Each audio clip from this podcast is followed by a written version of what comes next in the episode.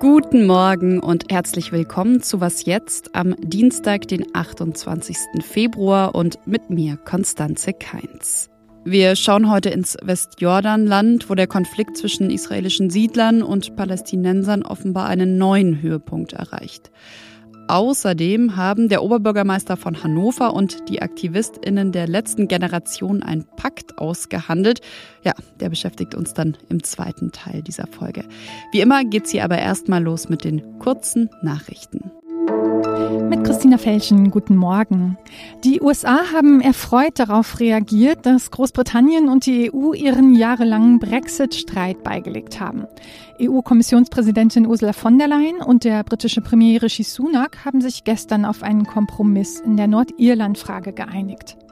Großbritannien hatte sich gegen die von Brüssel verlangten Zollkontrollen an der Seegrenze zu Nordirland gewehrt, das trotz des Brexit quasi Teil des europäischen Binnenmarkts bleibt. Das jetzt beschlossene Abkommen von Windsor sieht Erleichterungen bei den Warenkontrollen vor, vor allem für Lebensmittel und Medikamente. Und es gab gestern noch eine Einigung. Die Premierminister von Serbien und Kosovo haben sich grundsätzlich darauf verständigt, den EU-Friedensplan umzusetzen. Weitere Verhandlungen seien aber notwendig, sagte der EU-Außenbeauftragte Josep Borrell, der das Treffen der beiden in Brüssel begleitet hat. Bisher will Serbien die Unabhängigkeit des Kosovo, das früher eine serbische Provinz war, nicht anerkennen. Beide Staaten können aber erst dann auf einen EU-Beitritt hoffen, wenn sie ihren Streit beigelegt haben. Redaktionsschluss für diesen Podcast ist 5 Uhr. Werbung. Wie geht es weiter mit der Europäischen Union? Präsidentschaftswahlen in den USA, EU-Parlamentswahlen, geopolitische Krisen und wirtschaftliche Schwierigkeiten. Wir suchen Lösungen für diese Herausforderungen. Am 19. und 20. März auf der digitalen Europakonferenz von Handelsblatt, Die Zeit, Tagesspiegel und Wirtschaftswoche. Über die Zukunft Europas sprechen wir mit Bundeskanzler Olaf Scholz, Wirtschaftsminister Robert Habeck und vielen mehr. Kostenlose Anmeldung unter europe20xx.de.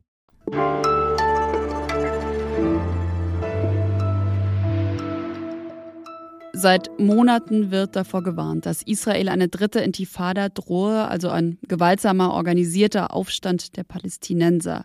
Bei der zweiten Intifada Anfang der Nullerjahre, da waren bei Terroranschlägen und Ausschreitungen insgesamt über 1000 Israelis und 3000 Palästinenser getötet worden. Ja, und im Westjordanland, da scheint die Gewalt gerade zu eskalieren. Also am Wochenende hat ein mutmaßlich palästinensischer Schütz zwei Israelis getötet. Und dann haben israelische Siedler in der palästinensischen Stadt Huwara Häuser und Autos angezündet. Über diese eskalierende Gewalt möchte ich mit der Zeit Online-Autorin Steffi Hensch sprechen. Hallo nach Tel Aviv. Hallo Steffi. Hallo Konstanze. Zeigt das, würdest du sagen, was da am Wochenende in Huwara passiert ist, wie die Lage gerade außer Kontrolle gerät? Ja, das glaube ich, kann man sagen. Ähm, wir hatten da, wie mittlerweile klar ist, 400 israelische Siedler, die dort, wie mehrere israelische Zeitungen berichten, teilweise bis zu 36 Häuser angezündet haben. Die Polizei und die Sicherheitskräfte sollen die Lage nicht sofort in den Griff bekommen haben. Und das zeigt einfach eine neue Dimension in einer ja, sich entwickelnden Eskalation eigentlich, die wir seit längerer Zeit beobachten. Und würdest du denn sagen, also deine Einschätzung, dass tatsächlich eine dritte Intifada droht? Die Frage ist ja immer, was verstehen wir unter dritten Intifada? Ich glaube, was wir jetzt schon sehen, ist einfach, wir haben verschiedene Konfliktherde hier in Israel, im Westjordanland, mit Gaza aber auch innerisraelisch, die parallel hochkochen. Also Hamas droht permanent mit Konsequenzen. Dann haben wir eben Vergangene Woche im Westjordanland sind zehn Palästinenser bei einem israelischen Militäreinsatz getötet worden. Daraufhin flogen, ich glaube, fünf oder sechs Raketen der Terrororganisation Islamischer Dschihad aus Gaza. Gleichzeitig haben wir eben die Situation innerisraelisch, massive Proteste gegen die Regierung Benjamin Netanyahus. Benjamin Netanyahu, der dann wiederum sagt, das sind Anarchisten, die da demonstrieren würden. Also das ist einfach das, was man, ähm, was man spürt. Sehr chaotische, sehr gefährliche Verhältnisse. Und ja eigentlich immer so eine Situation von wieder passiert was, wieder gibt es eine andere gewaltsame Antwort. Ja, es ist tatsächlich so, wenn keine Reaktion kommt, ist man schon eher verwirrt, weil man denkt, okay, was kommt dann stattdessen? Warum dauert das jetzt? Also das schaukelt sich einfach so hoch. Es ist so ein permanentes Gefühl von Bedrohung. Jetzt saßen ja am Wochenende, also während da die Gewalt in Huwara eskaliert ist, saßen ja fast zeitgleich in Jordanien äh, israelische und palästinensische Regierungsvertreter zusammen, um eigentlich über ja, Deeskalationsmaßnahmen zu sprechen.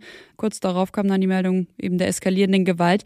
Wenn also nicht mit Gesprächen, was könnte diesen Konflikt überhaupt gerade entschärfen? Ja, dafür gibt es ganz klare Empfehlungen. Israels Regierung müsste unbedingt den Dialog mit der palästinensischen Autonomiebehörde suchen. Ganz besonders auch die Sicherheitskooperation oder die Kooperation der Sicherheitsbehörden fortsetzen. Man müsste den Palästinensern das Gefühl geben, zumindest teilweise die Kontrolle über das von Israel besetzte Westjordanland zu haben. Und genau dafür waren eben diese Gespräche auch da, wo sich angeblich beide Seiten zu dieser Deeskalation oder dem Wunsch nach einer Deeskalation bekannt haben wo es aber eben auch erst hieß seitens Jordanien, Israel würde seinen Siedlungsbau oder weitere Pläne für die nächsten vier Monate einfrieren, woraufhin dann seitens der israelischen Regierung die Rückmeldung kam, das sei nicht der Fall, man würde nichts einfrieren. Und das zeigt so, wie groß die Lücke zwischen dem, was deeskalieren könnte und dem, was hier gerade faktisch äh, der Fall ist, tatsächlich ist. Alles klar. Vielen Dank. Ich danke dir, Konstanze.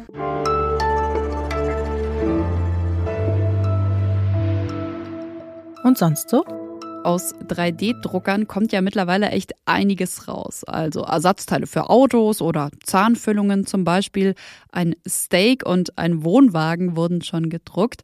Naja, und wem ein Wohnwagen zu klein ist, letztes Jahr wurde in Nordrhein-Westfalen das erste Haus in Deutschland aus einem 3D-Drucker fertiggestellt. Dieses Haus war allerdings noch ziemlich teuer. In Kenia soll nun bald bezahlbarer Wohnraum aus dem 3D-Drucker kommen. Eine Schweizer Firma und eine britische Entwicklungsorganisation wollen eine ganze Siedlung drucken. Betonschicht für Betonschicht soll aus dem 3D-Drucker kommen und so sollen insgesamt 52 Einfamilienhäuser gedruckt werden.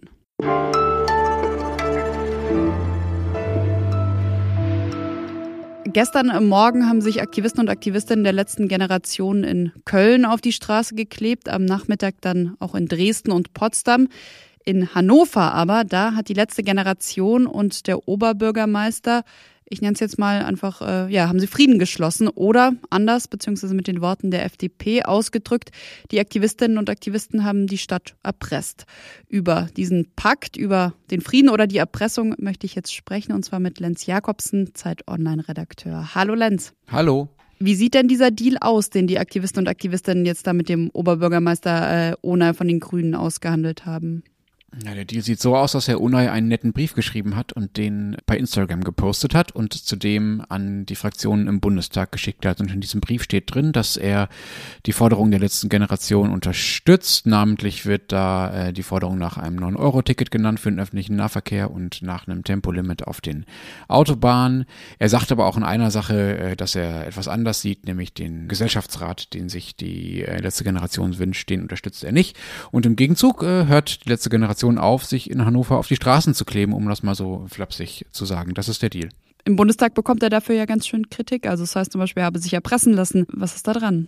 Na, für Unna ist es vor allen Dingen total billig. Er muss das ja nicht umsetzen. Also darüber, ob es ein Tempolimit gibt in Deutschland, entscheidet der Bundestag. Also da kann Herr Unai natürlich fordern, was er will. Das kostet ihn nichts, das zu fordern. Es ist ja sowieso Teil ähm, seines Parteiprogramms, also Teil des grünen Parteiprogrammes. Und er sagt dazu den schönen Satz, erpresst wird man ja nur, wenn man etwas tut, das man nicht will. Und er will nun mal in den meisten Fällen das, was die letzte Generation auch will. Natürlich kann man sagen, es ist eine schmaler Grad, das sagt er auch selber, wenn da Leute belohnt werden, die Straftaten oder Ordnungswidrigkeiten zumindest äh, begehen. Allerdings ist dieser Protest zumindest in meinen Augen ja nun auch nicht so gewaltvoll, dass es den Dialog mit den Menschen, die ihn ausüben, völlig ausschließen würde. Mhm. Was ich schon auch interessant finde, ist, wie unterschiedlich äh, Kommunen mit der letzten Generation umgehen. Also in München zum Beispiel wurden Aktivistinnen und Aktivisten teilweise äh, in Präventivhaft gesperrt und ja, in Hannover sitzt oder saß man jetzt zusammen mit ihnen am Tisch und hat einfach verhandelt.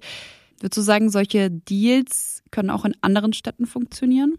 Na, es kann dann funktionieren, würde ich sagen, wenn diejenigen, die über das Verhandeln entscheiden, also in dem Fall die Oberbürgermeister und Oberbürgermeisterin, wenn die sich einen politischen Gewinn davon versprechen. Deshalb würde ich das auch, was da in Hannover passiert, nicht als Erpressung deuten. Herr Onay hat das gemacht, weil er selber davon sich einen Profit verspricht. Und wenn sich in München die Stadtregierung einen Profit davon verspricht, die letzte Generation eher als Feindbild zu behandeln, denn als Gesprächspartner, dann ist das das, was passieren wird. Also, und das zeigt ja auch, wer hier am längeren leeren Hebel. Am leeren Hebel sitzt eben nicht die letzte Generation, sondern sitzen diejenigen in den Städten, die darüber entscheiden, wie mit ihnen umgegangen wird. Und es mag sein, dass es in einzelnen anderen deutschen Städten auch zu Verhandlungen kommt und zu ähnlichen Einigungen wie in Hannover.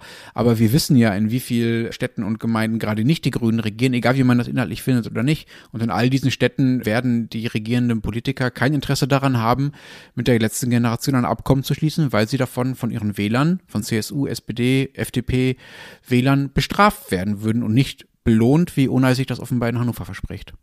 Und einen Text von meinem Kollegen Lenz Jakobsen, den finden Sie auf Zeit Online und natürlich auch hier nochmal in den Shownotes. Dir schon mal vielen, vielen Dank, Lenz. Danke dir. Und das war's schon wieder von Was Jetzt an diesem Dienstagmorgen und von mir, Konstanze Keins. Ihre Anmerkungen, Feedback, Kritik wie immer gerne an wasjetzt.zeit.de. Und heute Nachmittag begrüßt Sie dann mein Kollege Ole Pflüger im Update von Was Jetzt. Tschüss und einen schönen Tag.